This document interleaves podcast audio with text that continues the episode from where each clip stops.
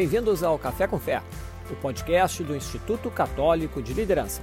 Nossa missão é despertar a consciência da vocação cristã para transformar a sociedade com sua visão e testemunho. E hoje nosso programa será especial. Estamos em parceria do Café com Fé, o podcast do Instituto Católico de Liderança, com o apostolado Formação entre Amigos de Brasília e com apoio da Paróquia Nossa Senhora de Guadalupe, também de Brasília. Meu nome é Adriano Dutra, apresentador do Café com Fé, e estarei compartilhando a condução do programa com Gabriel Pires, membro do apostolado Formação entre Amigos. Contamos aqui também com a presença do pároco da Paróquia Nossa Senhora de Guadalupe, Padre Marcelo Secato, que é legionário de Cristo, e também com a presença do Padre Rodrigo Hurtado, que é diretor do Instituto Católico de Liderança e idealizador do aplicativo de meditação católica SidTime. O nosso tema de hoje será sobre o perfil humano e eclesial de Dom Henrique Soares. Nascido em Penedo e criado em Junqueiro, filho de seu Lorival e de Dona Maria Francisca Teresa, Dom Henrique Soares da Costa, desde criança queria ser padre. Nas palavras dele, celebrava a missa com leite e bolacha Maria. Bispo da Diocese de Palmares, em Pernambuco, Dom Henrique faleceu no último dia 18 de julho, vítima da Covid-19, nos deixando órfãos de sua presença, mas não de seu testemunho e ensinamentos, incluindo suas mais de 36 mil horas de áudio gravados, vídeos e muito material escrito, que será editado por meio do Instituto Dom Henrique Soares e também com a colaboração do aplicativo de meditação católica SeedTime. Nas palavras do Padre Paulo Ricardo, amigo pessoal de Dom Henrique passou neste mundo fazendo o bem.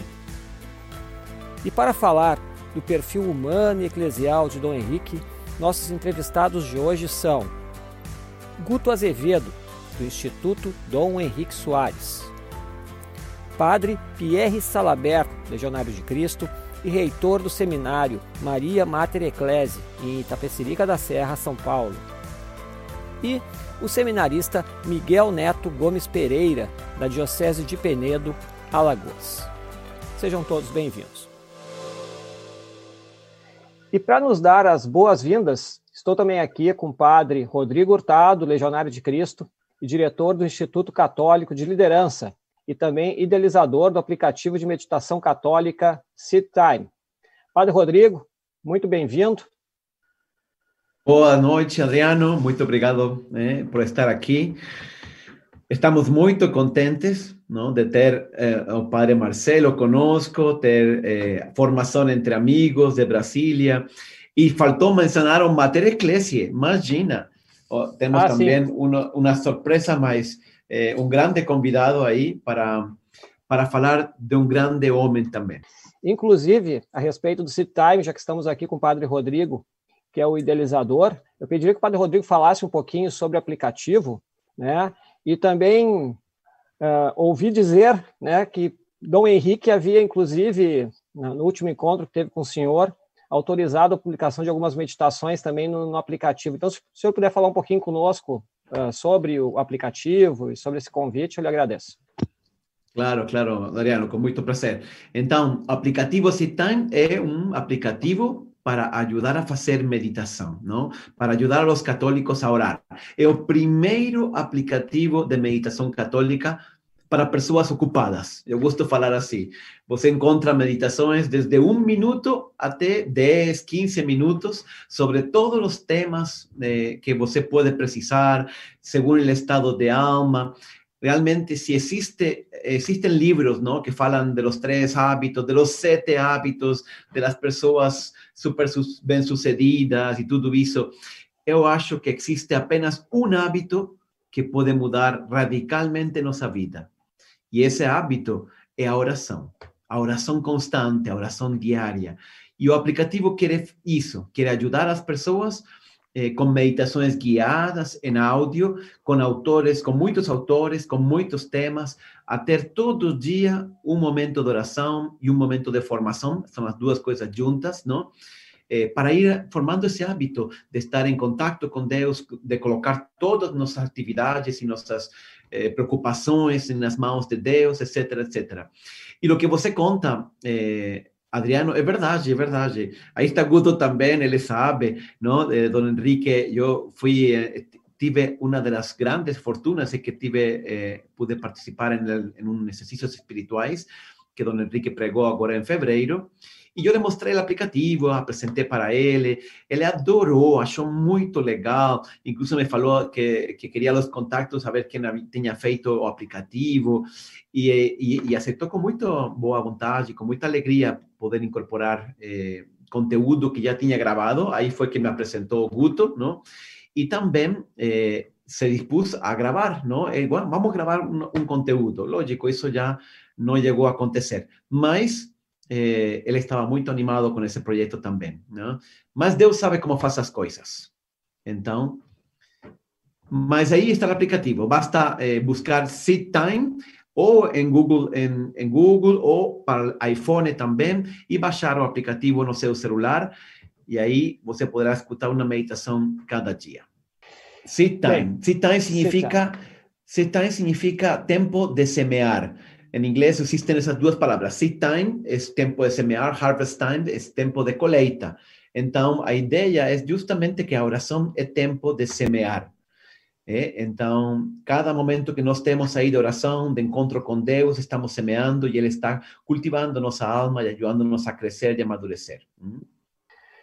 Bem, e para falar do perfil humano e eclesial de Dom Henrique, nossos entrevistados de hoje são Guto Azevedo, que é do Instituto Dom Henrique Soares. Guto, boa noite, seja bem-vindo. Boa noite, Adriano, boa noite a todos vocês. Para mim é uma honra, uma alegria estar aqui diante de tantas pessoas maravilhosas. Claro, queria estar num outro clima ou por uma outra oportunidade,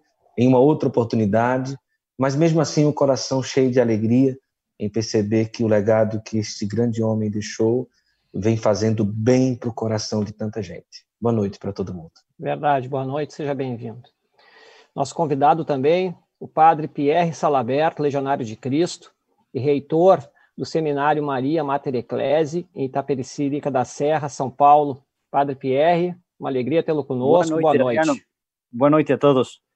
Boa noite, é uma oportunidade muito bela poder estar aqui, agradeço muito o convite do Padre Rodrigo, de Adriano, uma alegria também estar com o Padre Marcelo, com Guto, que escutei a live que teve com o irmão de Dom Henrique, muito obrigado pelo convite, para mim uma alegria muito grande, pois eu admirava, como tantos sacerdotes, admiramos muitíssimo a Dom Henrique, e tive a oportunidade de partilhar com ele muitos momentos, não tantos como muita gente que esteve mais perto, mas para mim foi um exemplo de sacerdote e me inspirou muito também no meu trabalho como formador. Por isso, tenho muita admiração por ele e agradeço muito esta oportunidade, que é uma honra para mim estar aqui. Obrigado. Padre, obrigado, seja bem-vindo. Estamos também com o seminarista Miguel Neto Gomes Pereira, da Diocese de Penedo, Alagoas. Miguel, seja muito bem-vindo, boa noite. Boa noite, Adriano. Eu que agradeço a honra de estar com tantas pessoas queridas e que também queriam tanto bem a Dom Henrique. Como o senhor bem falou, na homilia do Padre Paulo Ricardo, frisou que ele só passou fazendo bem. E, de fato, em todas as esferas da igreja, quer já no clero, quer nos seminários, quer entre as famílias, entre os casais, a vida de paróquia, ele sempre vai ser lembrado. Então, que bom que a gente tem um grupo de pessoas aqui do mais variado possível, para que a gente possa perceber os vários aspectos da abrangência do ministério do Dom Henrique. Então, para mim é uma honra. Eu represento aqueles seminaristas que também tinham nele um filho espiritual, tinham nele um pai espiritual, perdão, e também todos aqueles que, de alguma forma, foram influenciados pela vocação, né, do Dom Henrique. E, a partir da vocação dele, também sentiram o seu chamado, também deram a sua resposta a Deus. O Dom Henrique tinha essa capacidade de sempre nos indicar a Cristo, e foi isso que ele fez em todo o seu ministério, e muitas vidas são reflexo disso. O próprio padre Overlan, que é pároco do padre Paulo Ricardo, ele também comentou, né? Ele foi coroinha do Dom Henrique, assim como eu. E para mim é uma honra estar aqui com todos vocês. Muito bem, muito bem-vindo. Então, sejam todos bem-vindos. Estamos agora começando efetivamente a parte das entrevistas, né? Como disse o Guto, preferimos estar em outro cenário, né? Com o Dom Henrique presente aqui conosco. mas nós sabemos que ele está presente realmente, né? E agora, também o padre Paulo Ricardo diz que o Dom Henrique, na verdade, ganhou uma promoção, né, para a Catedral do Céu, né? Então, esse que é o pensamento, né?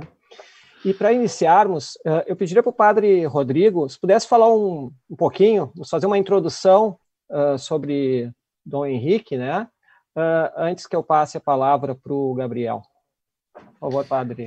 Obrigado, Adriano. Então, eu primeiro que nada confesso, eu sou um grande admirador de Dom Henrique desde faz muitos anos, mas eu não tive a proximidade e a intimidade que Guto, Miguel, Padre Pierre conheceram, por isso que organizamos esta live para que eles nos contem um pouquinho sobre Dom Henrique. Mas me tocou fazer a biografia introdutória.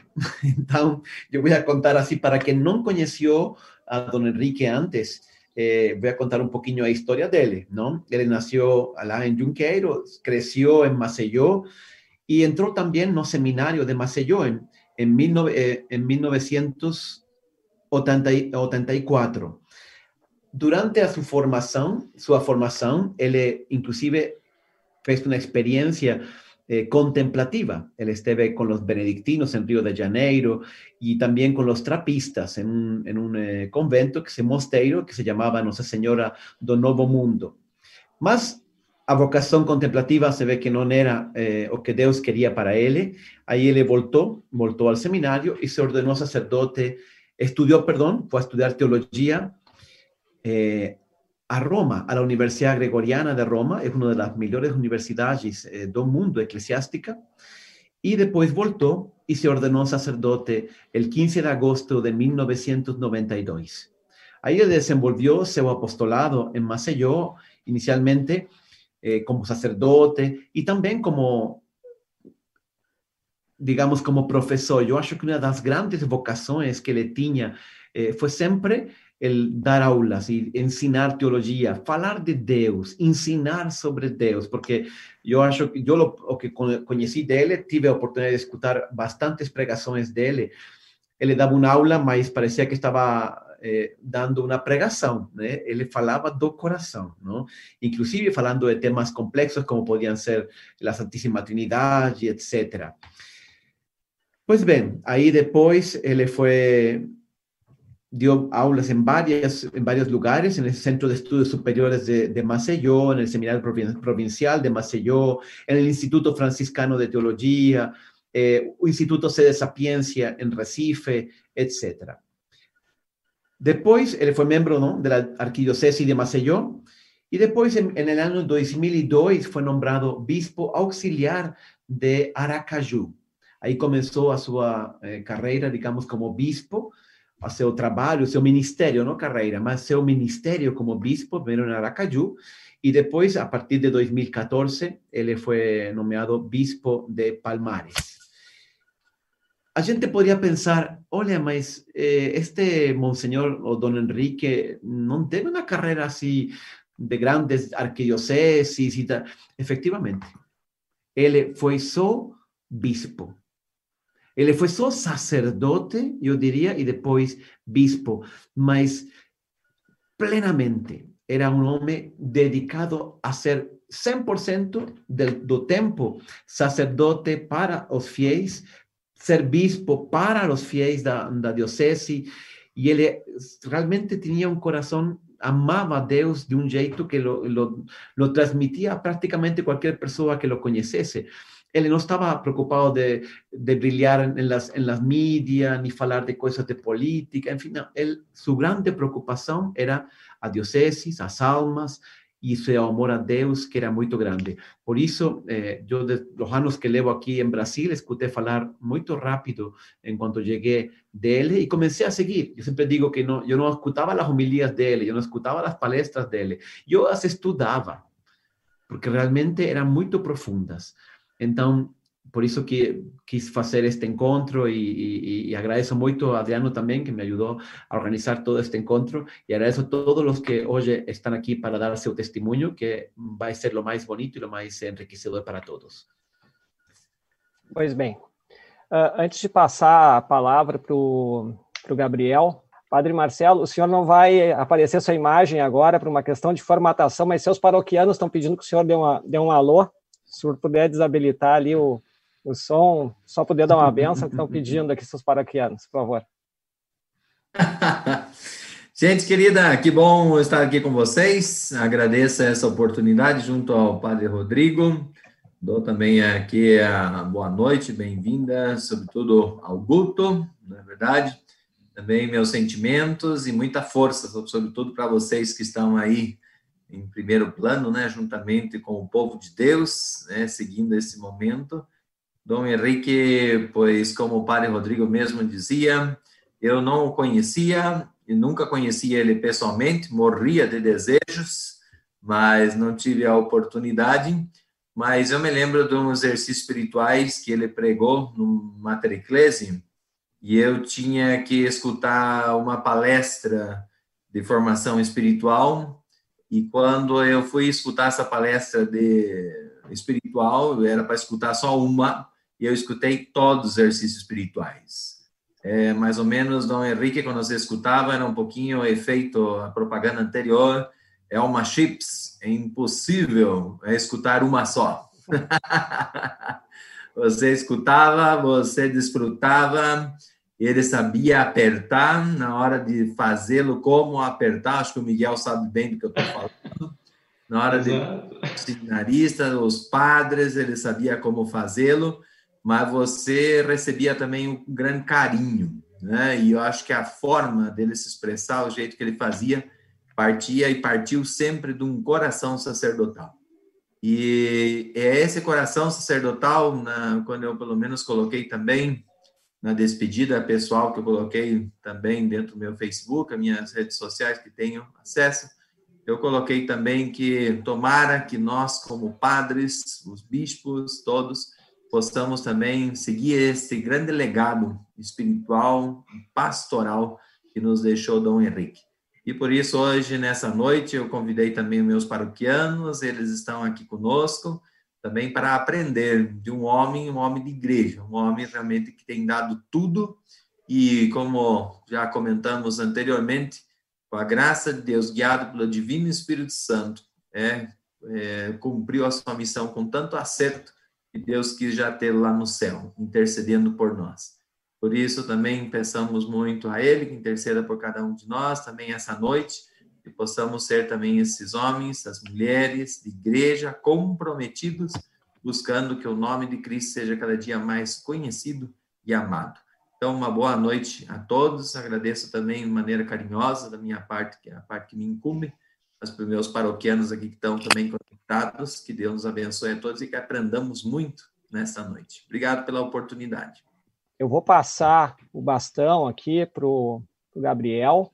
O Gabriel vai começar, então, fazendo essa primeira parte de entrevista com o Guto. Gabriel, então, agora está contigo aí o bastão, né? Depois eu retomo. Um abraço. Vamos lá. Obrigadão, Adriano. Guto, você conviveu alguns anos de forma bem íntima com o Dom Henrique, né? E acho que você pode contar para a gente um pouquinho do perfil desse homem que encantou tanto o país. É um pouquinho assustador até que um bispo de uma diocese tão pequena, de uma cidade tão acanhada, tenha surpreendido tanto o país e tenha comovido tantos católicos de todos os rincões com o seu falecimento, né? Eu lembro até que mantive muito contato em você, porque a nossa paróquia Guadalupe chegou a enviar um ofício para Dom Henrique, assinado pelo Padre Marcelo, para que a gente marcasse uma formação com ele via Zoom. E, infelizmente, a gente estava esperando uma agenda, não foi possível por tudo isso que aconteceu, né? Mas queria que você falasse um pouquinho sobre como era o perfil desse homem que, vindo de uma diocese tão pequena, conseguiu encantar tanta gente. Então, a minha experiência com Dom Henrique, existem pessoas que conviveram 20 anos, 15 anos, 10 anos com Dom Henrique, muito tempo, muito mais do que eu. A minha convivência não é tão de largo tamanho e de tantos anos, mas foi uma convivência muito intensa no sentido de que, primeiro, eu escutei muitos ensinamentos de Dom Henrique, porque eu gravei muito com Dom Henrique. né? Tanto gravava no estúdio local da Diocese de Palmares, programas de rádio, como também os vídeos de YouTube, Instagram e tantas outras coisas, né?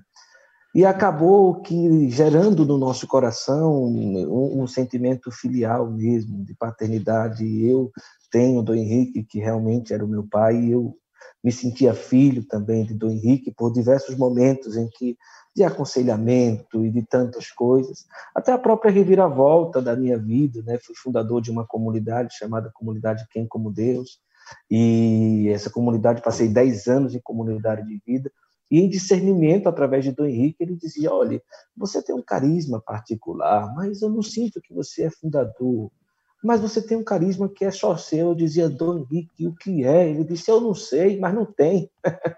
Aquele jeito dele, né? Eu não sei, mas não tem, né? Eu disse: tá bom, então se não tem, acaba. Então, realmente, nós chegamos ao discernimento, e hoje eu consigo entender que carisma particular era esse. Claro, o Guto, ele não morre diante de tudo isso, não se acaba tudo aquilo que eu já vivi, mas agora, de uma forma especial, eu me sinto como um propagador e um guardião de tudo aquilo que esse homem deixou. Dom Henrique, eu costumo dizer que ele tinha uma humanidade espirituada, né? Dom Henrique não gostava de pregar e dizer espiritual, uma vida espiritual. Ele costumava falar da vida espirituada. O que é isso? É a sua vida, o ser gente, o ser pessoa, o ser pé no chão e cheio do espírito. E assim era Dom Henrique, não é? De uma forma muito especial, um perfil muito humano. Dom Henrique era muito humano, muito pé no chão, muito gente, sem muito arrudeios. Era um homem que vivia aquilo que precisava viver. Se era para ser padre, foi padre. Se era para ser bispo, um bom bispo. Pessoa, cidadão, homem íntegro. E eu costumo dizer, você pergunta o perfil de Dom Henrique. Era uma pessoa extremamente boa, de um coração bom e que rezava. Por isso que eu digo que ele chegou a essa grande graça de viver uma humanidade espirituada. A fidelidade à oração é um dos pontos principais que eu posso destacar na vida de Dom Henrique. E era assim, quando se fala de fidelidade, realmente é uma questão de disciplina mesmo, né? Dom Henrique passou um tempo no mosteiro trapista, saiu do mosteiro por problemas de saúde, ele sentia uma enxaqueca muito grande, e a partir do momento em que o próprio mosteiro disse: olha, você continua aqui, mas você não vai poder fazer algumas horas. Quando fizeram esse pedido para ele, ele disse: não, de jeito nenhum, se é para ser monge, eu quero ser monge por inteiro, então eu vou para casa. Mas o mosteiro nunca saiu dele. O irmão Agostinho, da época do Mosteiro da Trapa, nunca saiu de Dom Henrique. Tanto é que todos os dias de Santo Agostinho eu mandava uma mensagem para ele, parabenizando pelo onomástico, e ele aceitava isso, porque realmente o mosteiro nunca saiu dele, né? E nunca saiu de tanta forma que a fidelidade à vida de oração, sobretudo a questão da liturgia das horas, de você ter aquela fidelidade. E quantas vezes, né, que eu viajei no carro com Dom Henrique, 3 horas e meia, e por algum motivo muito especial não tinha dado tempo de rezar as laudes, a hora média. Quando chegava na hora das vésperas, ele disse: Guto, está preparado? Vamos atualizar, que eu não posso passar um dia sem ser fiel àquilo que é para ser fiel. Então, nós rezávamos ali 3 horas, 3 horas e meia, atualizando todas as horas da liturgia das horas, as laudes, a hora média, as vésperas, e cantada como ele fazia todos os dias, né? Cantada, vinde, ó Deus, vem meu auxílio, ali 3 horas e meia no carro. Ele até perguntava: você aguenta? Eu disse: bora, não é para ir? Vamos! E a gente ia e rezava, mas assim, não passava um dia sem ser fiel àquilo que precisava ser. Muitas pessoas, às vezes pessoas de vários tipos de vivência, de espiritualidade, renovação carismática, novas comunidades, a vida monástica, ficavam perguntando: mas como é? Ele, qual é o tipo de espiritualidade dele? Dom Henrique é carismático? Dom Henrique ele gosta da vida monástica? Dom Henrique gosta de que tipo de espiritualidade? Eu disse: olha, Dom Henrique é católico. Ele é católico. E ele conseguia transitar em todos os tipos de espiritualidade por causa disso, porque era um homem simplesmente de oração. não é? Era aquilo que precisava rezar e uma paixão profunda para com a Sagrada Escritura. Vivi momentos de emoção nesses dias, né? Tive a graça de olhar ali praticamente todas as Bíblias de Dom Henrique, né? São várias, né? São várias. Ele riscava muito a Bíblia, né? Ele costumava dizer, Guto, o que as pessoas vão ler de mim sobre a Sagrada Escritura, não vou encontrar em livro nenhum. Porque eu não leio a Sagrada Escritura com nenhum livro do lado. Eu leio a Sagrada Escritura tentando escutar Nosso Senhor. E ele fez isso durante toda a vida dele, desde a época de jovem, desde a época de monge, de diácono, de padre. E o resultado foi esse. Um perfil de um homem que simplesmente foi um bom homem, um bom padre, um bom bispo, uma boa pessoa, que foi fiel àquilo que precisava ser, sem muito auê, sem muito oba-oba. Realmente o padre Rodrigo lembrou que Dom Henrique foi. Ele só foi bispo. Ele só foi bispo, com o coração aberto para ser só isso. Guto, então continuando nesse caminhar aqui, para a gente entender um pouquinho mais da pessoa de Dom Henrique, a gente queria saber um pouquinho quantos anos você conviveu com ele, algum fato marcante nessa convivência? Sim. Olha, eu conheci Dom Henrique, eu acho, 2015, 2000, por aí. Eu morando na Diocese de Crato, no Ceará, eu sempre fiz programa de rádio, trabalhei com rádio, TV, essas coisas. E eu quis entrevistá-lo quando ele foi pregar o retiro do clero. E dali eu fui entrevistá-lo e ele foi muito simpático. Era um homem que não destratava ninguém. Ele era uma simpatia, ao mesmo tempo muito sério, muito íntegro. Quando precisava ser firme, ele era, mas sempre com muito amor, sempre com muito amor. E ali eu entrevistei, no final da entrevista ele disse, quem é você? Eu disse, olha, eu sou o Guto e tal. Aí a pergunta dele foi muito interessante. Ele disse, e o que é que você faz de bom? E aí eu fui falar um pouco da comunidade e tal, não sei o quê, e dali, vá conhecer a minha diocese? Então ele me convidou, quando terminou a entrevista eu fui me desconcertando, fui indo embora, ele disse, você não vai? Eu disse, o senhor não estava brincando não? Ele disse, eu sou bispo, rapaz, vou brincar com essas coisas. Vou brincar com essas coisas? Eu disse, pois eu vou, pois tá bom. Ele pegou o celular na mesma hora, marcou a data, eu disse, o senhor já vai marcar? Eu disse, eu vou marcar, não tá mais, o senhor não vai? Vou. Aí marcou. E eu fui na casa dele, ele me acolheu, e ali nós passamos 2 anos e meio, 3 anos em missão na Diocese de Palmares, e aí depois retornei para o Crato, né, depois de viver esses dias de missão, mas mesmo retornando para o Crato, eu ficava indo uma vez por mês, passava 1, 2 dias ali com ele, gravando, e a gente sempre também, eu sempre cuidando das coisas dele, site, YouTube, a questão do Instagram, que era junto com o seminarista, e as coisas dele, né, que a plataforma e tudo, e a gente sempre com essa vivência. Um fato especial que, para mim, é muito marcante, primeiro, o sentimento que Dom Henrique tinha em ter uma consciência do que ele era, né? Consciência do que ele era. Isso serve muito para a gente, né? Dom Henrique, a partir do momento que tinha uma consciência do que ele era, ele era de toda a alma e de todo o coração, né?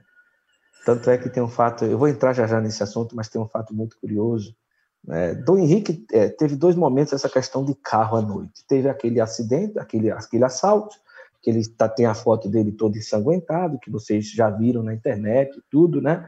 Que ele recebeu a notícia para que ia ser bispo auxiliar de Aracaju, foi assaltado, levou uma pisa, quase morreu, e não morreu porque ele usou da autoridade dele, não é?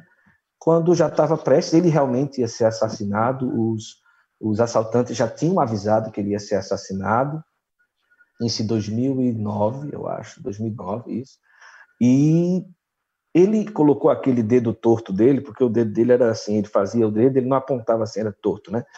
E ele disse, olha, a igreja me deu uma missão e eu vou cumprir. Vocês não vão me impedir de cumprir. E ele comentava, ele disse, Guto, eu não sei o que aconteceu, que o semblante dos assaltantes mudaram na hora. E eles mandaram eu ir embora, né? Eu posso estar exagerando, mas ali Dom Henrique foi exorcista, né?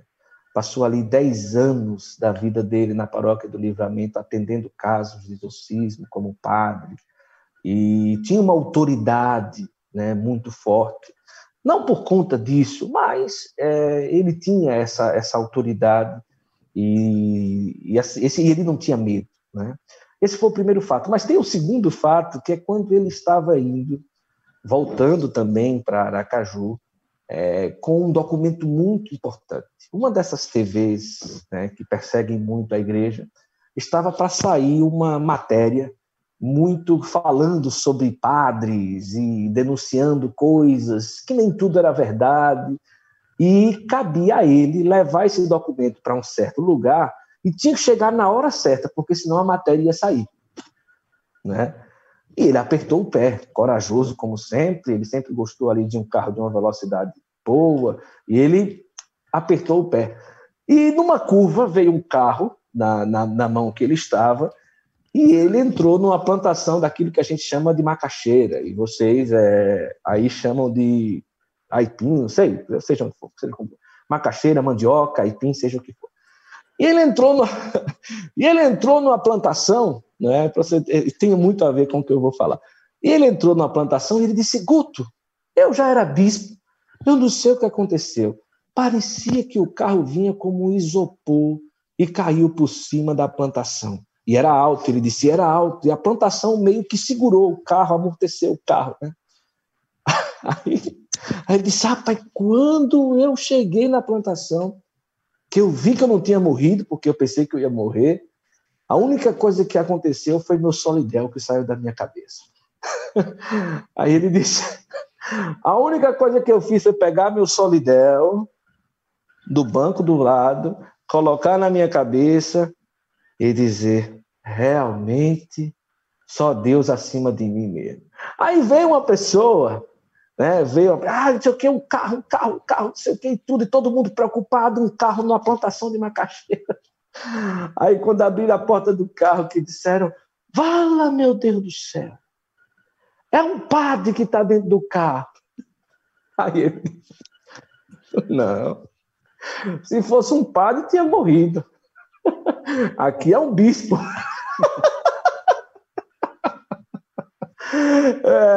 Então, até naquele momento ali em que ele teve um acidente, que a mulher chamou ele de padre, ele disse: não, se fosse um padre, tinha morrido.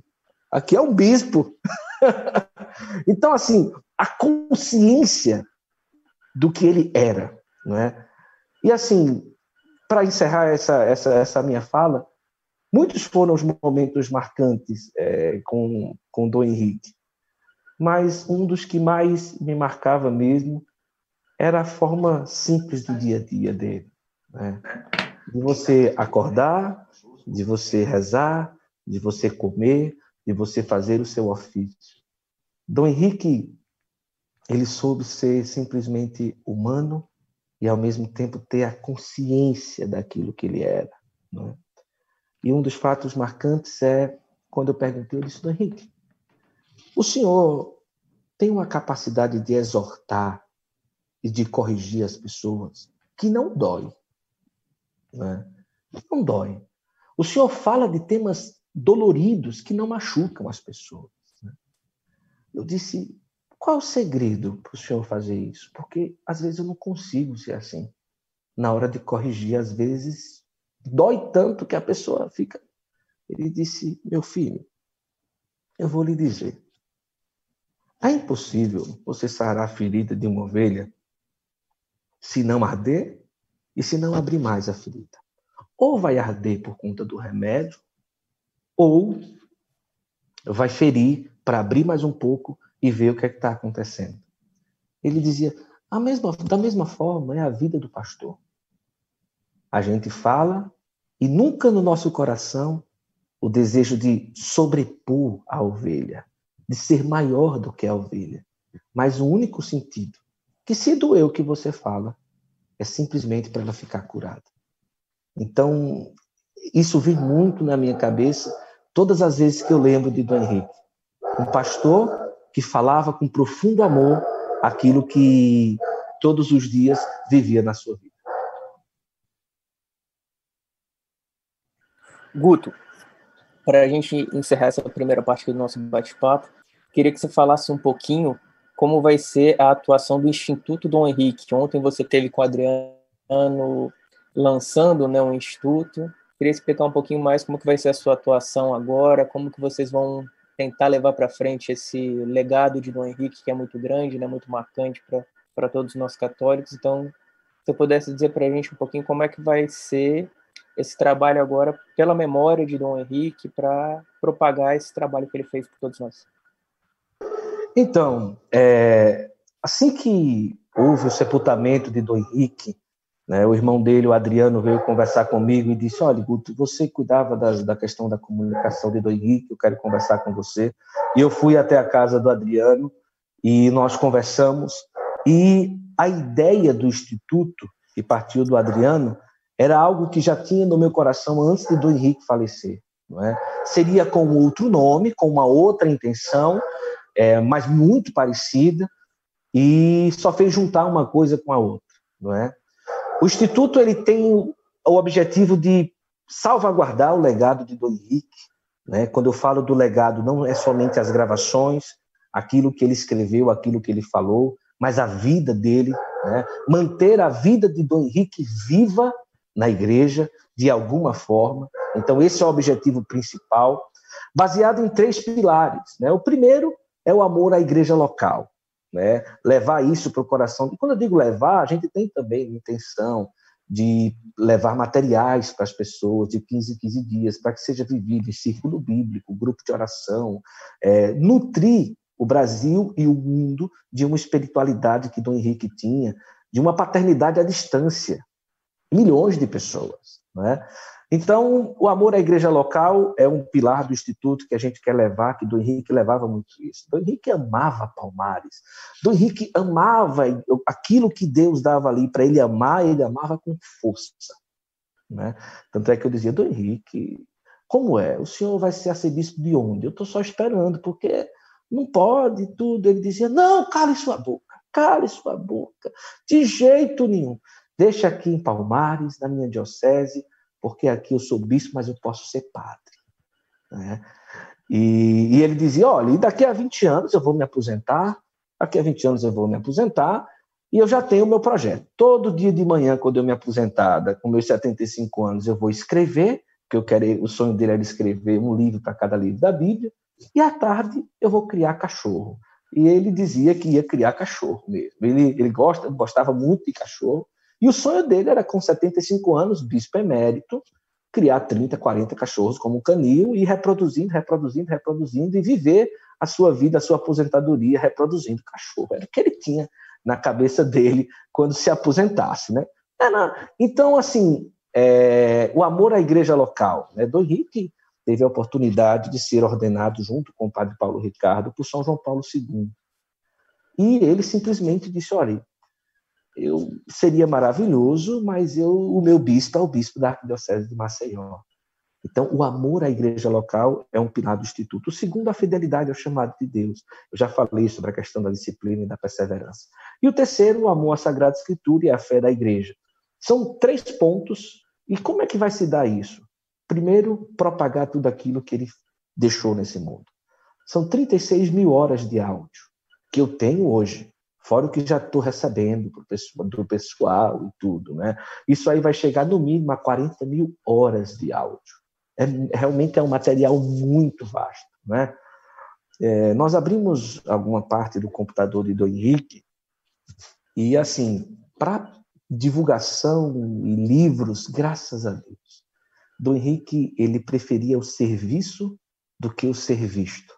Isso fez muito bem, porque ele escrevia sem dizer a ninguém. Então, no computador de Dom Henrique tem escrito da época que ele era padre, né? Até os seus últimos dias de bispo. Tudo catalogado, bonitinho, todas as pastas, tudo organizado, tem cursos completos de teologia.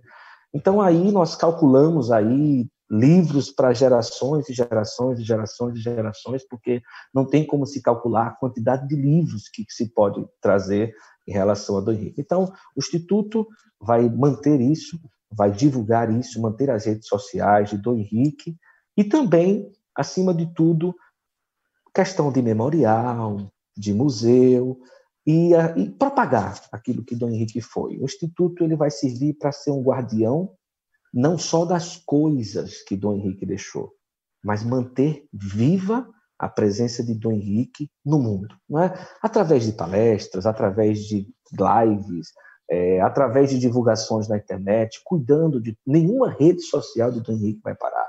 Nenhuma rede social dele vai parar. E Dom Henrique tem muita coisa que ninguém sabe. Dom Henrique tem música que ele compôs, tem música que ele escreveu. Dom Henrique tem centenas de poemas que ele nunca postou em canto nenhum.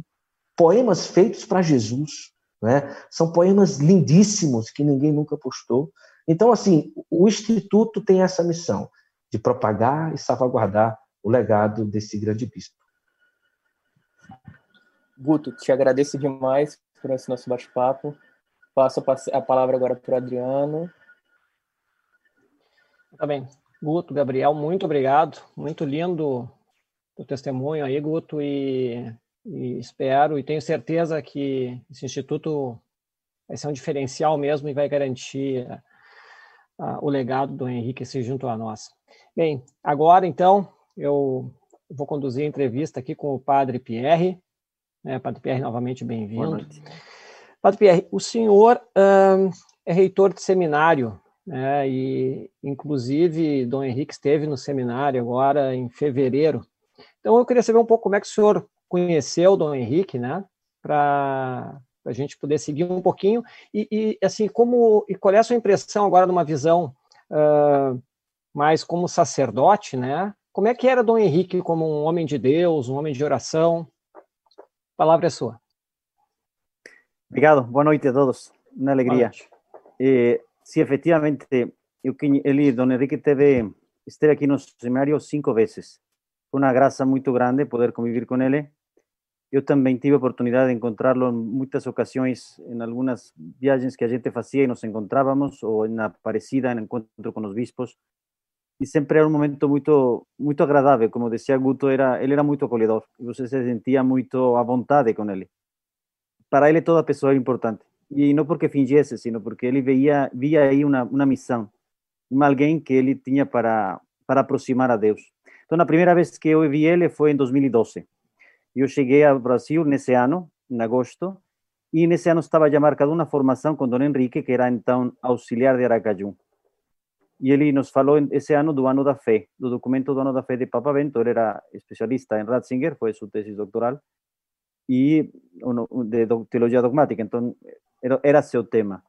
Então foi o primeiro momento que realmente deixou a todos nós impactados. Eu não conhecia ele, eu tinha ouvido falar dele como Padre Henrique, porque tinha um blog de Padre Henrique antes de ser nomeado bispo, já seguíamos algumas coisas, e quando vi aqui, foi uma alegria vê-lo pessoalmente, já bispo.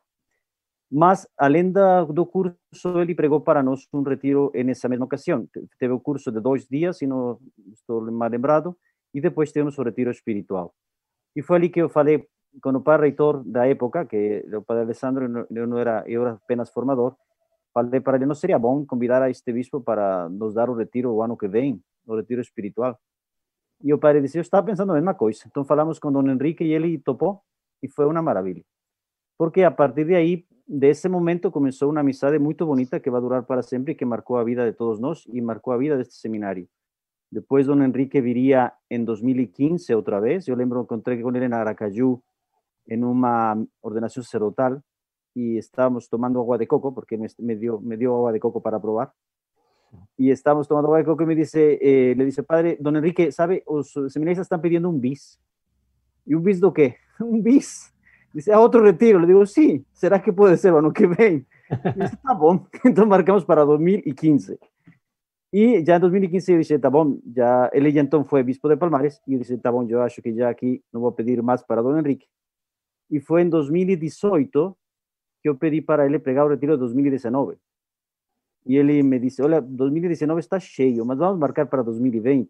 Olha, 2018, abril de 2018. E ele disse, a minha agenda está cheia, mas marcamos para 2020. Foi o primeiro compromisso do Dom Henrique para 2020, porque ele abriu a sua agenda e escreveu. Então ficou marcado o retiro deste ano, que foi uma bênção, uma graça, e que, pois quem nos ia dizer que seria a última ocasião que lo veríamos? Foi uma bênção de Deus. E eu não sei se realmente foi incluso o último retiro que pregou para seminaristas, porque ele, segundo me comentou, Guto deve saber mais do que eu, mas ele não tinha mais retiros para seminaristas este ano, era só para clero, mas depois veio toda a questão da pandemia, em março se fechou todo, então quem sabe se não foi incluso o último retiro que ele pregou, e tivemos essa graça enorme de ter aqui a Dom Henrique conosco neste ano, que foi uma bênção, um presente de Nosso Senhor. Como homem de oração, como sacerdote. Olha, pois já Guto adiantou muita coisa, mas como homem de oração, eu acho que homem de Deus é a palavra para definir a Dom Henrique. Se me permitem uma analogia, salvando as proporções e as distâncias, quando faleceu João Paulo II, foi publicado o Diário do Papa. E no Diário do Papa, em uma das últimas escritos do diário, ele escreve assim, o Santo Padre: as pessoas querem me explicar por fora, mas na verdade eu posso só ser entendido desde dentro. E salvando distâncias, eu acho que isso é o que podemos dizer de Dom Henrique. Só se pode entender desde sua experiência de Deus, desse homem embebido em Cristo e embebido nessa paternidade divina. Eu gostava muito na missa, quando ele, para anunciar o Pai Nosso, ele dizia assim: ousamos chamar a Deus de nosso Pai, para anunciar o Pai Nosso. Eu achava tão bonito, porque saía da alma de um homem que se sabia filho de Deus, ou seja, viver na filiação divina. E para mim, de homem de Deus, pois era evidente, bastava escutá-lo falar. Suas palavras nos levavam a Cristo. Ele sempre falava dele. Quando ele veio no primeiro retiro, ele falou assim: eu não venho aqui a falar de nenhum teólogo, de nenhuma teoria, eu venho a falar só de Jesus Cristo. E por que de Jesus Cristo? Disse, porque é bonito falar dele. Ele é lindo. E é bonito falar de Cristo. E então todo o retiro disse, aliás, não vou ser ele que vou falar. Ele vai falar em vocês se vocês se abrem na fé. Se vocês se abrem na fé, Cristo vai falar em seus corações. E aqui eu pego um lanche, uma ideia desse homem de Deus, esse homem de oração, é seu amor pelo silêncio. Isto eu digo porque também para nós sacerdotes e para todos os cristãos, se queremos viver em Deus, se queremos viver nossa comunhão com Deus, temos que aprender a amar o silêncio. E para ele o silêncio não era a ciência do mundo, não era uma questão de não ter barulho ao redor. Era preencher-se da presença de Deus. Eu lembro quando ele veio aqui ainda como auxiliar de Aracaju, ele dizia que ele não morou em um lugar que ele tinha combinado para ele morar, não lembro exatamente se era no Palácio Episcopal ou algo assim, e se ele preferiu um apartamento, e ele me dizia, é a minha cela, porque aí eu estudo, aí eu rezo, aí eu tenho meu tempo de silêncio, aí me encontro com Deus. E eu via isso, porque ele, por exemplo, ele, como estando no retiro, ele podia ter tido refeições com os padres em outro lugar, e ele preferiu estar com os seminaristas, ele rezava, ele vivia o silêncio. Ele era um homem de oração. E me impressionou muito, eu seguia a live de Guto com o senhor Adriano, o irmão de Dom Henrique, as palavras que falou sobre Dom Henrique aos 15 dias que esteve lá, disse que ele não queria nem televisão, nem nada. Ele passou 15 dias em oração antes de morrer. Que impressionante. Ou seja, foi um homem que viveu para Deus, e incluso nos últimos momentos os viveu com Deus. Foi um retiro espiritual para se preparar para entrar na glória do Pai. E assim creio eu, e tantos como eu pensamos isso. Então foi ele, o amor à oração. O amor à oração que estava cheia de Deus. E esse amor à oração era preenchido pela palavra, que é outro aspecto que já Guto mencionou, mas eu quero ressaltar. Ele amava a Escritura. Ele dizia muitas vezes, e lo repetiu aqui no seminário, disse, as Sagradas Escrituras é o álbum de família. Estamos em casa. É da família. As escrituras são nossas. E ele passeava pelas escrituras como quem passeava pela própria casa. É impressionante. Ele, nas citações, tirava de um, tirava de outro, fazia umas aplicações riquíssimas. Vou confessar aqui uma coisa publicamente, me vou condenar com isto, mas antes de cada domingo eu ia ver o que tinha escrito Dom Henrique. Por isso fico feliz que esteja o Instituto, viu? Porque assim ainda vamos ter muitos recursos, nossos padres. Obrigado, viu? Que maravilha. Uma maravilha. Maravilha. Mas eu ia lá e eu tinha falado Dom Henrique. porque seu jeito de interpretar a Escritura, seu jeito de tirar os ensinamentos tão simples, tão profundo e tão atual, é uma riqueza para todos nós. Então, esse gosto pelas Escrituras era impressionante. Ele, quando veio aqui, ele nos repetia, lo disse quando era auxiliar e lo falou depois, disse, quando eu seja bispo diocesano, quando tenha minha própria diocese, dizia, eu não vou ordenar ninguém que não tenha lido toda a Escritura por inteiro. Dice, todo seminarista de minha diocese tem que ter lido todas as escrituras por inteiro. E desse dia para então, os seminaristas começaram a ler as escrituras aqui também, né? Pegou assim como que, não sei que o padre Pierre pegue a mesma moda, então vamos começar a ler. Mas sim, ele amava as escrituras. E ele amava as escrituras por uma coisa que ele nos dizia e repetia muito. A escritura nos fala da palavra. E a palavra é Cristo. E esse é outro terceiro aspecto que eu quisiera ressaltar, a centralidade de Cristo na vida de Dom Henrique. Cristo era seu centro, era todo, apacentar em Cristo. Ele era seu centro, sua vida é o que ele demonstrava em todo momento. Por isso, outro elemento desse homem de Deus, essa é a centralidade de Cristo que apontava com toda a sua vida a Cristo. E outro aspecto que para mim é sinal de santidade, de presença de Deus, era a alegria. Porque estar com Dom Henrique era uma alegria. Na verdade, todas as pessoas que estavam com ele, ele sabia se amoldar as pessoas, estava com os jovens, estava com as pessoas adultas, estava com os sacerdotes, estava com a gente simples, e mostrava alegria, e era uma alegria estar com ele. Eu lembro, estando em uma pose de um bispo, evidentemente todo mundo queria fazer foto com o bispo recém-empossado, não? Mas eu estava com Dom Henrique saindo da sacristia, e de repente escuto um grito que diz, ali está Dom Henrique, e todos correram para lá. Eu não digo que deixaram outro bispo, mas todo mundo foi a ver a Dom Henrique, e todo mundo queria estar com ele. Era uma bênção estar com ele, era muito alegre. E esse sentido de ser sacerdote, isso também é uma consciência que ele tinha muito clara, o que dizia também Guto, ser o que tens que ser. Eu lembro de uma história que ele contou aqui, e um padre, esse aluno que é de Penedo, me lembrou. Dice que uma história que ele contou de sua vida, que ele, sendo professor, ia para Recife, se não me engano, ia de carro e lo parou um policial. E o policial lhe disse, para onde o senhor vai? Para Recife. O senhor é padre? Disse, sim. Disse, pois vou rezar muito pelo senhor, porque sua missão é muito difícil. E Dom Henrique conta que tentou dizer, não, mas também a sua, você é pai de família. Disse, não. Se eu me perco, se vão três comigo. Se o senhor se perde, se vão uma infinidade. Muito bonito, hein, padre? E Dom Henrique, que ele fechou sua janela, pegou seu carrinho e se foi pensando todo o tempo naquilo que falou o policial. E é que assim ele tinha uma consciência da missão sacerdotal muito grande. Por isso ele respeitava muitas vocações, respeitava muitas pessoas, mas não entendia a superficialidade das que não sabem de como se toma o plano de Deus.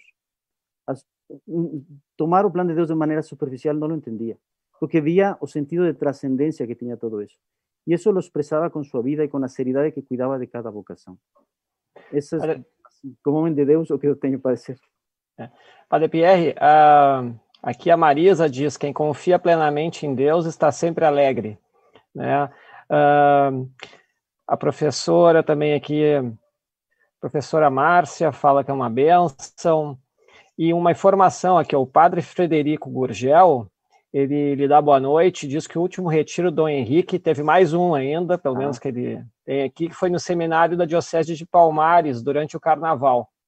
Assim. Então, tivemos mais seminaristas atendidos. E aí eu lhe pergunto, padre, o senhor falou muito dessa questão, dessa empatia e de quanto agradável era Dom Henrique, né? E ele tinha uma proximidade, uma preocupação muito grande com as vocações e com os seminaristas, né? Então, para a gente encerrar essa parte, assim, eu queria que o senhor falasse um pouquinho, assim, como é que o senhor via essa relação dele em relação às vocações e aos seminaristas em si? Essa paternidade em relação aos seminaristas. Certo. Pois aproveitando que o padre Frederico, mando saudações ao padre Frederico, porque ele é o reitor do Seminário de Palmares. Então, evidentemente, os filhos de Dom Henrique tinham que ser os que tinham o privilégio, isso é normal. Claro. E a partir disso, umas coisas que me contou o padre Frederico, que também conheço, tenho uma amizade e um carinho por ele também, a paternidade que ele tinha com os próprios seminaristas, posso começar por aí, ele conhecia cada um pelo nome. Isto não é descontado dizer, hein? E da paróquia, em que grau de formação estava, conhecia os pais. O sea, e ele me contava como era uma alegria ver a Dom Henrique quando chegava no seminário de Palmares para estar com os seminaristas. Não chegava o patrão, não chegava o chefe, não chegava o general, chegava o pai. E era momento de fazer festa. E isso já fala da paternidade.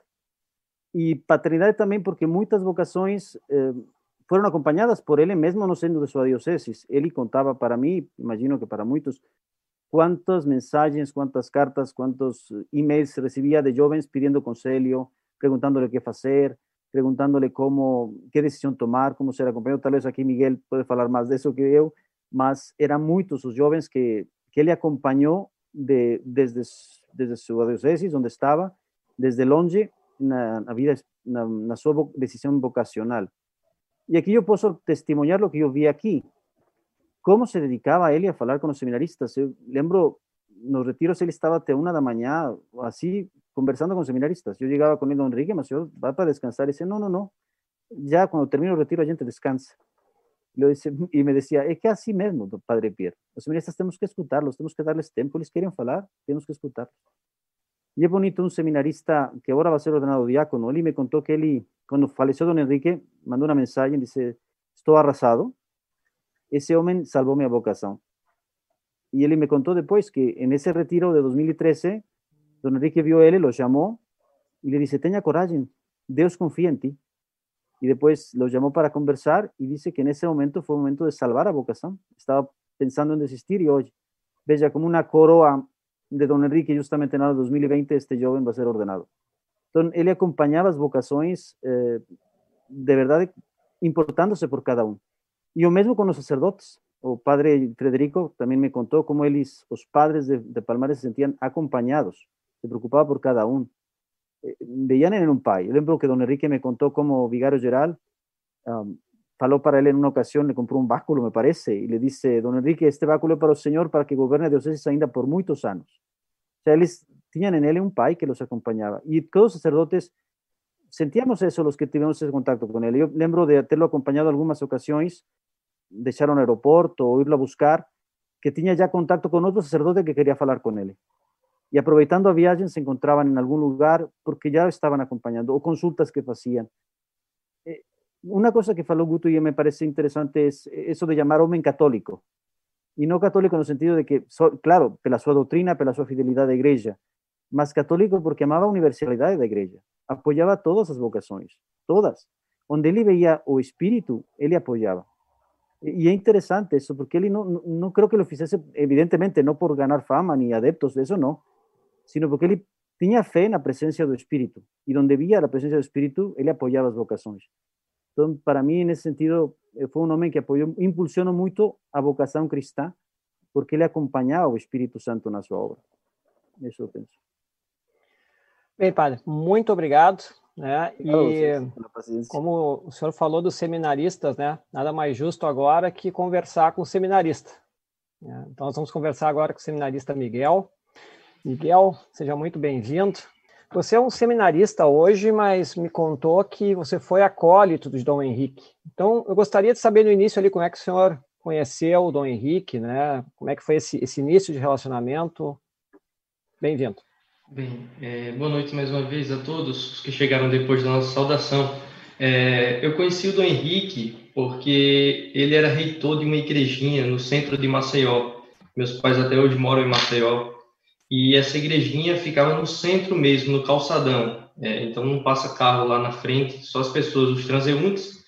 E é normal que as pessoas entrem para rezar um pouco. E eu passei e naquele dia, além de rezar, eu fui olhar um mural da igreja. E essa reitoria tinha uns poucos avisos, porque não era paróquia, então não tinha aquela atividade toda paroquial, mas tinha um cartaz de um site, padrehenrique.com. Então, isso mais ou menos em 2007, eu era bem novo. E aí eu olhei aquele site com sede de formação, eu creio que eu tinha acabado de me crismar, então eu estava muito animado para conhecer mais as coisas da igreja, entrei naquele site. Cheguei em casa, fui lá olhar, li muitas coisas, e tinha muita referência de teólogos, tinha homilias, enfim, fiquei acompanhando aquele site. Pouco tempo depois, mexendo no site mesmo, vasculhando o site, eu percebi que tinha um Instituto de Teologia Nossa Senhora do Livramento. E aí eu mandei um e-mail para o padre. Ele era cônego, então, caro cônego Henrique, eu tenho 14 anos e queria saber se eu podia estudar no Instituto de Teologia e tal. E aí ele disse, vem cá, o Guto deve lembrar dele desse jeito, tinha um jeito assim muito próximo, vem cá para a gente conversar. E eu fui lá na Igreja do Livramento e estava sentado perto do gabinete dele. Ele apareceu e disse, você quer falar comigo? Eu falei, fui eu que mandei um e-mail.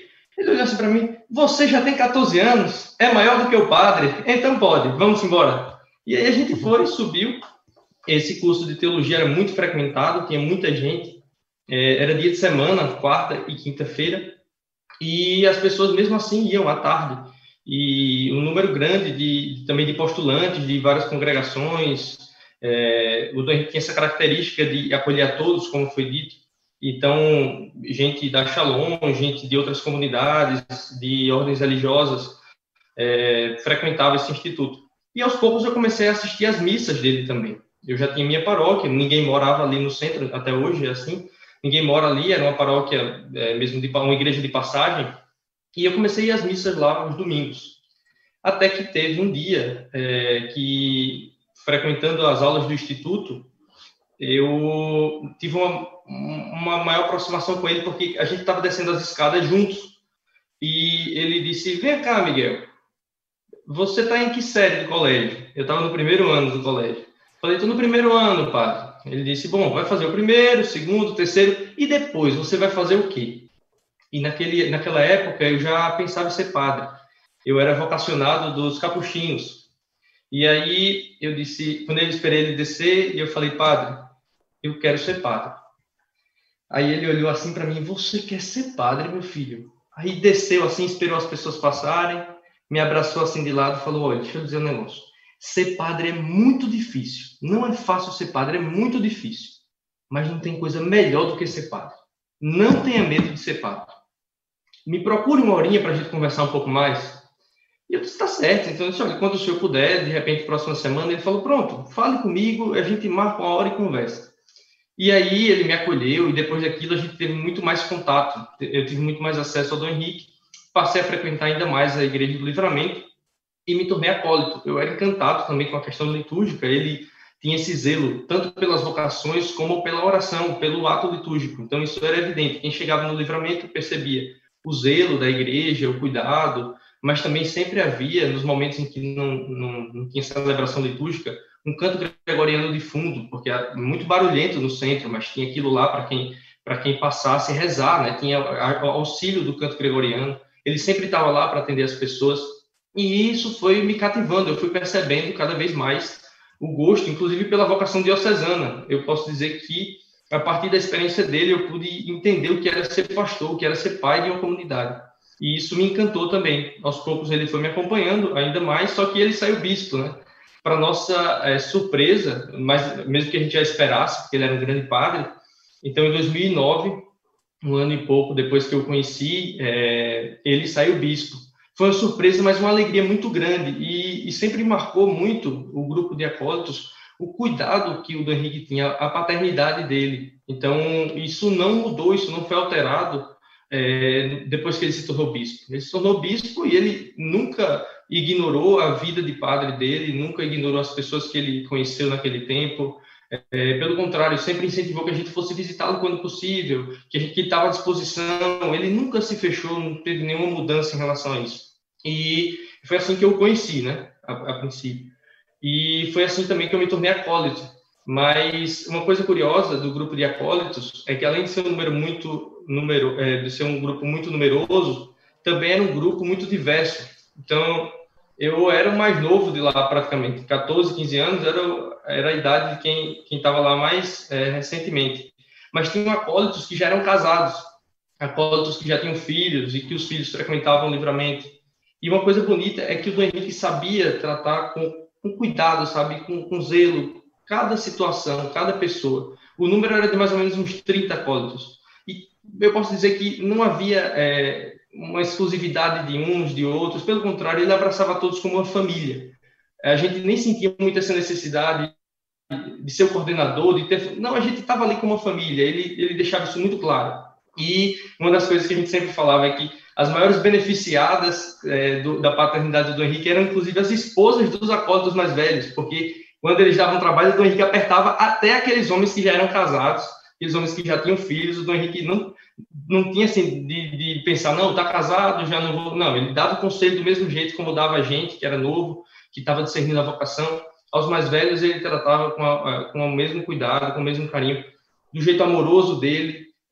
Esse abraço dele, que era uma característica, ele encontrava, cadê a benção do padre? A gente ia lá dar a benção, ele dava um abraço na gente, a disponibilidade, depois o exemplo de homem de oração, isso era uma coisa impressionante. Lá, no tempo mesmo de padre, a gente via, ele era um padre que rezava, isso era evidente, ele era um padre que rezava. O Dom Henrique chegava, ele não chegava imediatamente para a sacristia, ele chegava de carro, guardava no estacionamento, e no estacionamento tinha uma porta já para o gabinete dele, e ele ficava lá por mais de hora rezando o breviário.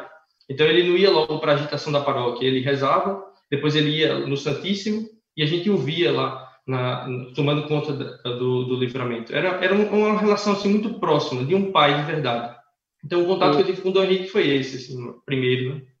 E Miguel, até pegando um gancho desse teu relato, né? Em relação ao aprendizado, assim, sobre a espiritualidade, né, sobre essa vida de oração de Dom Henrique, assim, o que ele te deixou? Ou como é que era essa vida, essa espiritualidade de Dom Henrique? Bom, primeiro ficava evidente já na forma como ele celebrava a missa. Eu lembro que uma vez ele me falou de uma música que era muito bonita, que ele gostava muito que se cantasse no momento da incensação, aos domingos. E eu pensei, poxa, mas o senhor está prestando atenção até nesse detalhe da música. Ele falou, meu filho, eu rezo a missa. Eu rezo a missa inteira. Os meus gestos, as músicas que são cantadas, as orações, elas preenchem a missa inteira para mim. Eu rezo a missa. Então, isso era evidente. A gente não tinha dúvida. A gente nunca cogitou a hipótese de que o padre não rezasse, né? Era evidente para nós que ele rezava. Mas depois de bispo, eu tive mais acesso à casa dele, porque eu visitava em Aracaju, visitava em Palmares, e sempre ficava hospedado e rezava com ele. Então, essa experiência do Guto, eu também vivi, de ver o Dom Henrique chegar cansado. Em Aracaju mesmo, ele tinha crismado mais de 100 pessoas, e faltavam algumas horas canônicas, faltavam vésperas, ofício de leituras e completas, e meia-noite estávamos nós lá na capela privada dele, que sempre foi a referência da casa dele, sempre foi a capela. O cuidado, o zelo sempre estava por lá, e a gente rezou as horas que faltavam, e a gente rezou tão bem que ele disse, meu filho, a gente rezou tão bem que o cansaço foi embora. O cansaço tinha ido embora, de fato, porque ele transmitia na oração que não era repetição de palavras, mas era o contato com alguém, ele comunicava isso na fala, no jeito de rezar, na cadência dos salmos. E também eu lembro do Dom Henrique, uma situação que eu vivi também em Aracaju. A gente foi para uma festa do padroeiro e, bom, a gente sabe, quando o bispo chega na paróquia, o padre ajeita, o padre quer dar o melhor, quer apresentar as pessoas da paróquia, e isso tudo foi feito. Dom Henrique conheceu todo mundo, cumprimentou todo mundo, e quando chegou na casa paroquial, eu fiquei num sofá da sala, ele em outro, e eu peguei Dom Henrique olhando para um coração de Jesus que tinha a estampa do coração de Jesus assim na parede. E a gente ficou um tempo em silêncio. Ele olhou para mim e disse, meu filho, tudo isso aqui é bom, mas se não for por causa dele, não adianta. É por ele que a gente está aqui. Olha, ser padre é isso, é colocar a vida em função dele. E se não for, olhando ele, com uma frase que ele gostava de repetir, com os olhos fixos em Cristo, não adianta ser padre, não faz sentido ser padre. Então, tudo isso é maravilhoso, mas nunca se perca nessas coisas. Nunca se perca no acessório. Olhe sempre Cristo. E ele fazia isso com muita naturalidade. Ele não fazia publicidade disso. Ele agia com amor. Esse era o Dom Henrique. Dom Henrique era um homem que, inclusive, intensificava a vida de oração a partir do momento que intensificava a vida de trabalho. Acho que uma das últimas vezes que eu fui a Palmares foi em Pentecostes, do ano passado. E me surpreendeu que o Dom Henrique me chamou para rezar. E ele estava rezando as vigílias, que os padres que estão aqui sabem que isso é uma oração de mosteiro mesmo. As vigílias do ofício de leituras, ele rezava tudo cantado, do jeito que se reza no mosteiro. com inúmeras atividades. Ele era um bispo itinerante que tinha muitos afazeres, mas ele, sempre que aumentava o ritmo de atividades, aumentava na mesma medida o nível de oração, a quantidade de oração, para estar na presença de Deus. E não se cansava disso. Rezar com o Dom Henrique não era um fardo, era um alívio. A gente saía renovado, de fato. A gente percebia que, não, a gente encontrou Cristo. Agora sim, eu entendi o que é rezar. Ele transmitia isso nas palavras, nos gestos, mas na própria vida. Então, ele tinha esse jeito de conseguir também alegrar cada ambiente, mas de trazer ali a experiência dele de Cristo. O irmão dele falou, o doutor Adriano falou sempre assim, toda vez eu falava com o Quinho, ele chamava de Quinho, toda vez eu falava com o Quinho alguma coisa, e ele dizia, e Cristo, e Cristo. Eu dizia, meu Deus, ele só fala nesse Cristo. O assunto é outro, a pergunta é outra, mas ele sempre volta para esse Cristo. Porque Cristo era um encanto da vida de Dom Henrique. E ele não fazia isso de modo a aparecer somente nas câmeras. Isso ficava evidente também nas câmeras. Mas ele fazia isso em cada gesto. O Guto vai recordar que quando o carro dele saía, ele rezava o Credo, o Pai Nosso, Ave Maria. Então, estava em todos os ambientes. Aquilo que a vida monástica, de fato, favorece, né? Que tudo seja uma oração para Deus. O Dom Henrique assimilou isso de um modo muito bonito e conseguiu aplicar a vida dele de pai e de pastor. Muito bem, Miguel, agradeço muito o teu testemunho, é muito lindo, e vamos rezar aí pela tua vocação, que é um presente de Deus também, né? Tenhamos mais seminaristas e que tu prossiga nessa tua linda vinda aí, ainda mais com essa inspiração que tu teve e essa proximidade com o Dom Henrique. Então, Padre Rodrigo, deixo com o senhor a palavra agora. Obrigado, Adriano. Então, eu diria assim, Dom Henrique era um modelo de sacerdote. Para mim, eu não tive tanta intimidade com ele, como digo, acompanhava muito ele, mas às vezes que falei com ele, às vezes que tivemos a oportunidade de partilhar um almoço, escutar as conversas dele, olha, ele era um modelo de sacerdote. Eu dizia ao princípio, ele não tem um currículo extraordinario, no tienen unos, digamos, eventos o participación en cosas muy notorias en la vida nacional. Él era sacerdote, él era bispo plenamente. Y eso es una inspiración.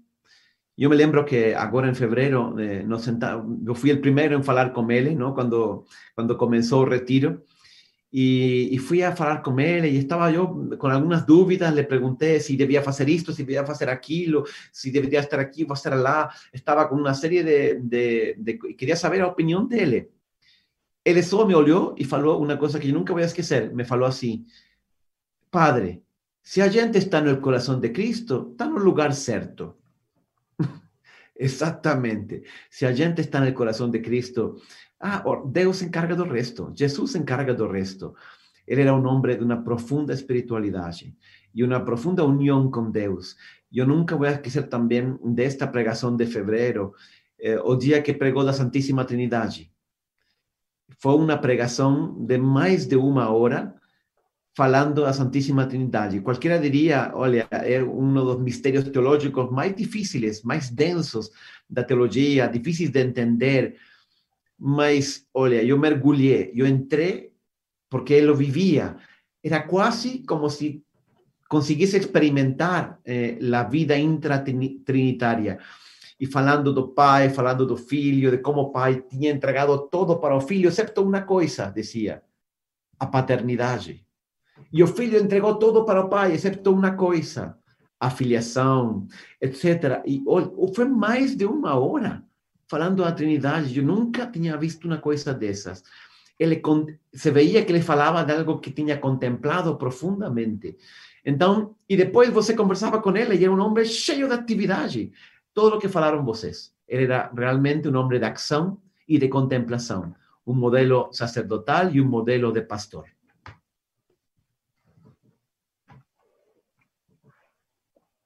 Guto, Guto, Padre Pierre, o quien quiser falar pode tomar a palavra, uma breve palavra final para não estendermos já muito mais, e damos a palavra ao Padre Marcelo para dar uma bênção. Eu definiria Dom Henrique como um zeloso pastor, né? O lema episcopal dele, o mote episcopal dele já dizia, apacentar em Cristo, né? E tudo que ele fazia era em Cristo, né? Eu lembro muito de uma pregação dele, em uma das missas que participei, ele dizia, sabe como tem que ser a nossa vida? Sabe quando você chega no restaurante, senta para comer, esperar a comida chegar, e tem alguém no piano lá no fundo tocando uma musiquinha que fica lá no fundo musical? Ele dizia, assim tem que ser a nossa vida. A gente vive a vida, mas o fundo musical é sempre Cristo. Tudo deve ser feito no ritmo de Cristo, do jeito de Cristo, da forma de Cristo. Então, eu definiria Dom Henrique como um zeloso pastor que em Cristo fazia tudo e com Cristo fazia tudo.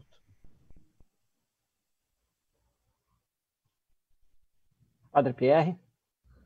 Bom, para mim uma palavra dele seria pai. E, na verdade, se um sentimento teve para todos nós, foi um sentimento de certa orfandade quando ele faleceu. Porque sentimos todos a presença de um homem que se dava, não? Um pai provê e um pai cuida.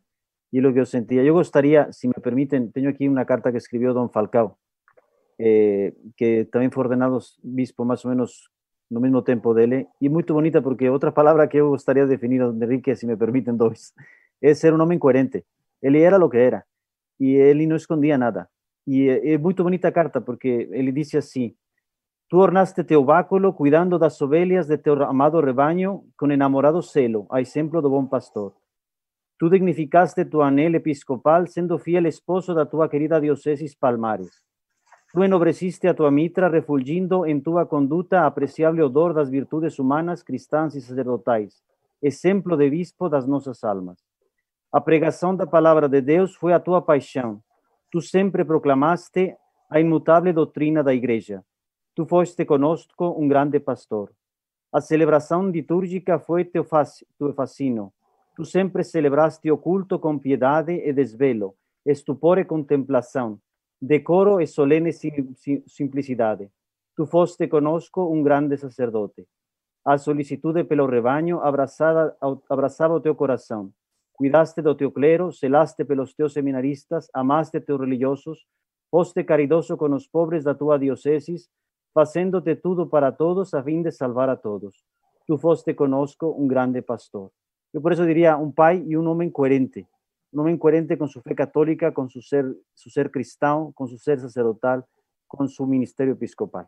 Eu assim o definiria a Dom Henrique e assim o lembro como um homem de uma peça. Miguel, por favor. Tem uma frasezinha que o Dom Henrique dizia sempre que ele ia dar a bênção. E eu acho que isso fala muito dele.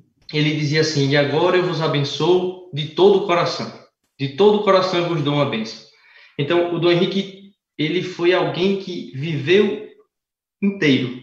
Ele viveu de todo o coração. E tudo aquilo que Deus lhe deu, ele soube amar. Deus lhe deu uma igrejinha minúscula na Arquidiocese de Maceió. E ele soube amar e fez dali um lugar onde Cristo aparecia. Ele lhe deu uma diocese pequena em Palmares.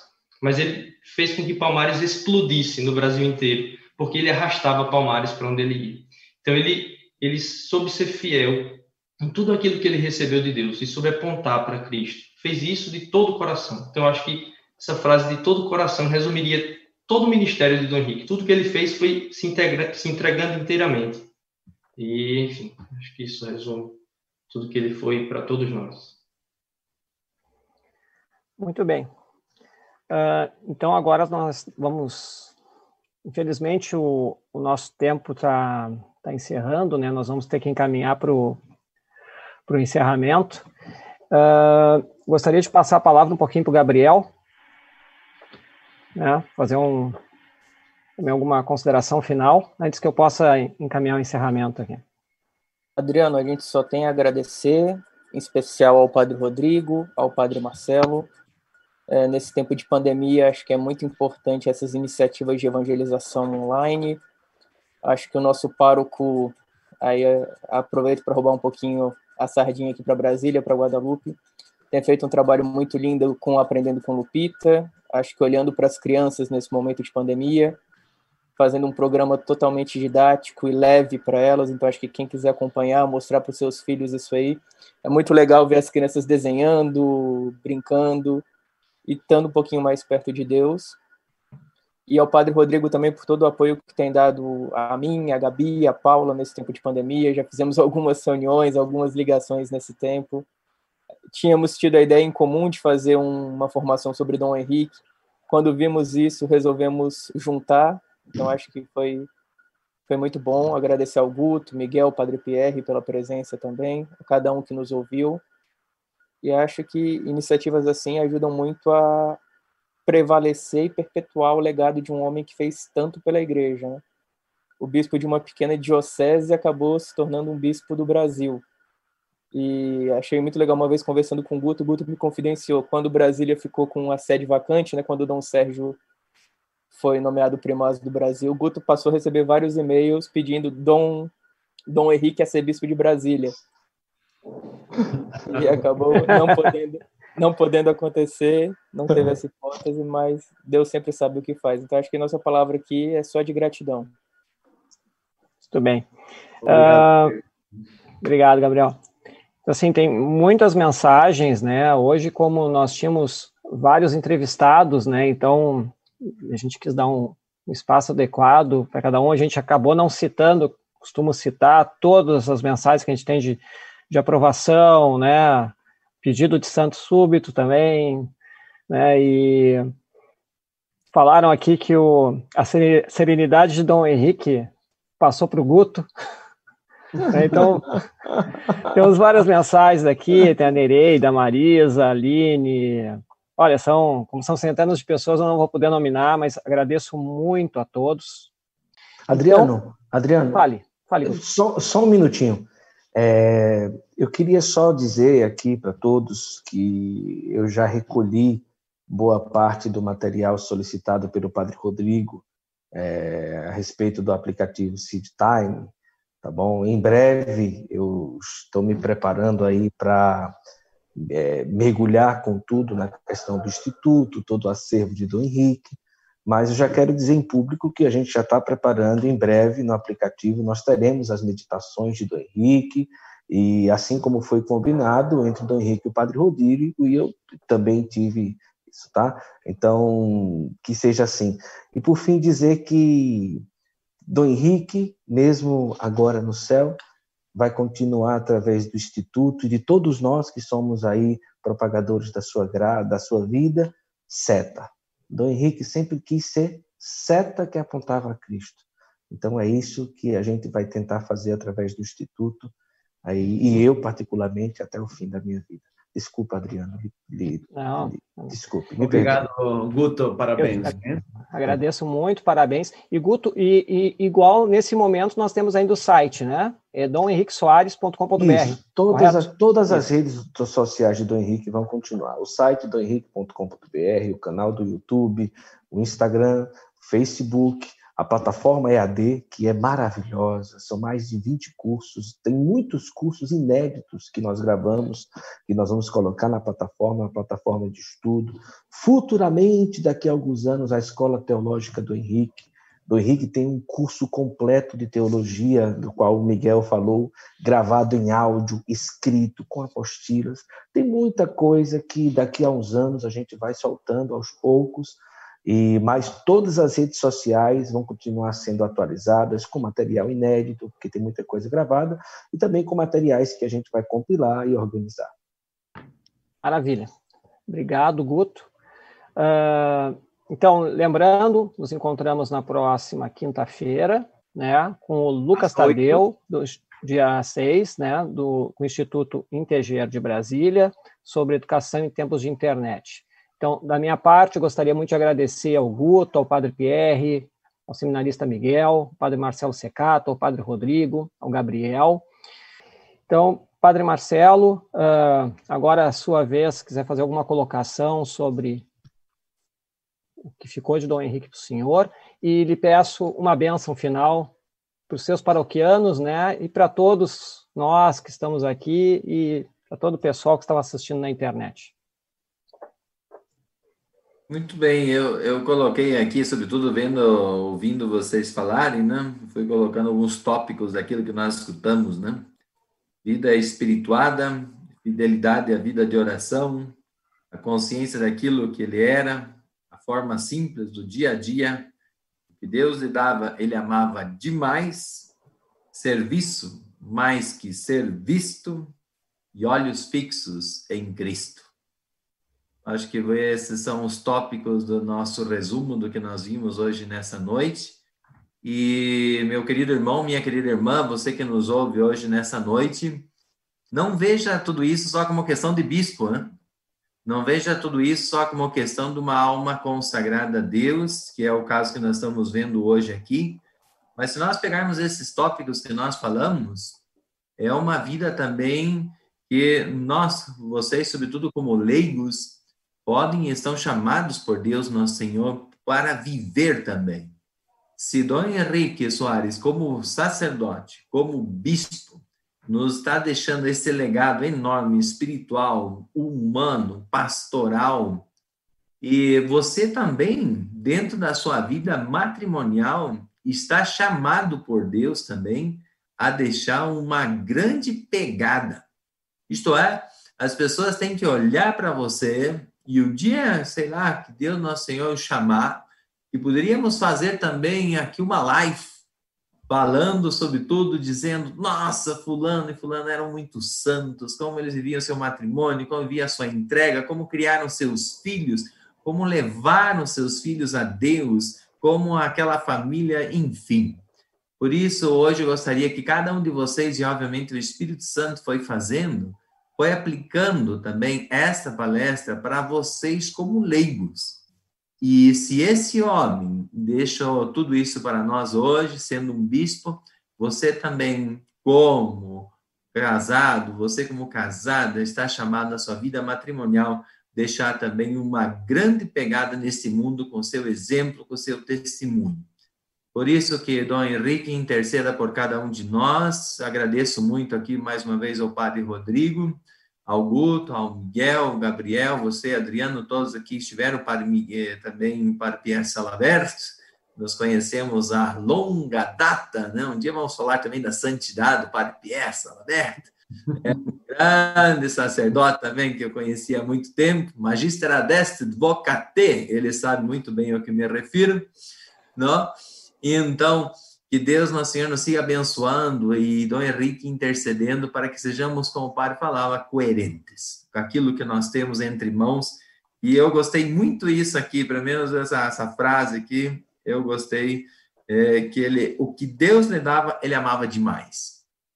Ame a sua vocação matrimonial, ame a sua vocação sacerdotal, o que Deus lhe deu. Ele amava com toda a sua alma. Às vezes nós ficamos sonhando com uma vida, não sei quando que nós vamos doar-nos, uma vida, sei lá, perfeita, não sei, nossa mente, nosso coração. O que Deus nos dá no hoje é onde que nós devemos amar e botar todo o nosso coração.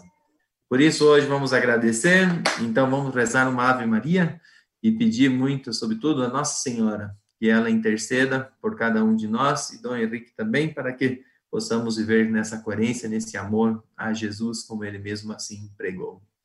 Ave Maria, cheia de graça, o Senhor é convosco.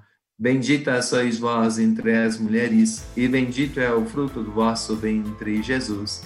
Santa Maria, Mãe de Deus, rogai por nós, pecadores, agora e na hora de nossa morte. Amém. Peço ao Padre Rodrigo, ao Padre Pierre, que demos juntos a bênção. O Senhor esteja convosco, Ele está no Por intercessão da sua mãe, a Virgem Nossa Senhora de Guadalupe, a bênção de Deus Todo-Poderoso, Pai, Filho e Espírito Santo. Amém.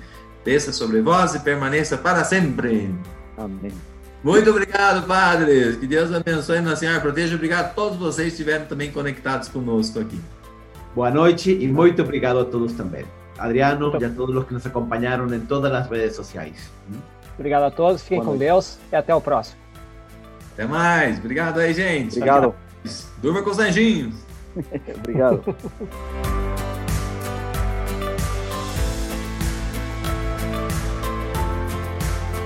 Obrigado por escutar este episódio do Café com Fé, o podcast do Instituto Católico de Liderança, que quer levar de um jeito simples e dinâmico a visão católica a respeito dos desafios do mundo. O mais importante para a nossa equipe é tratar de temas de seu interesse. Nossa intenção é contribuir com opiniões e pontos de vista que possam enriquecer e iluminar seus caminhos. Assim, sua contribuição é essencial. O seu feedback ou sugestão de algum tema específico será sempre muito bem-vindo. Não deixe de escrever o nosso e-mail, contato@liderescatolicos.org. Sua opinião é muito importante. E se gostou desse capítulo, compartilhe com seus amigos. Abraço e até o próximo encontro.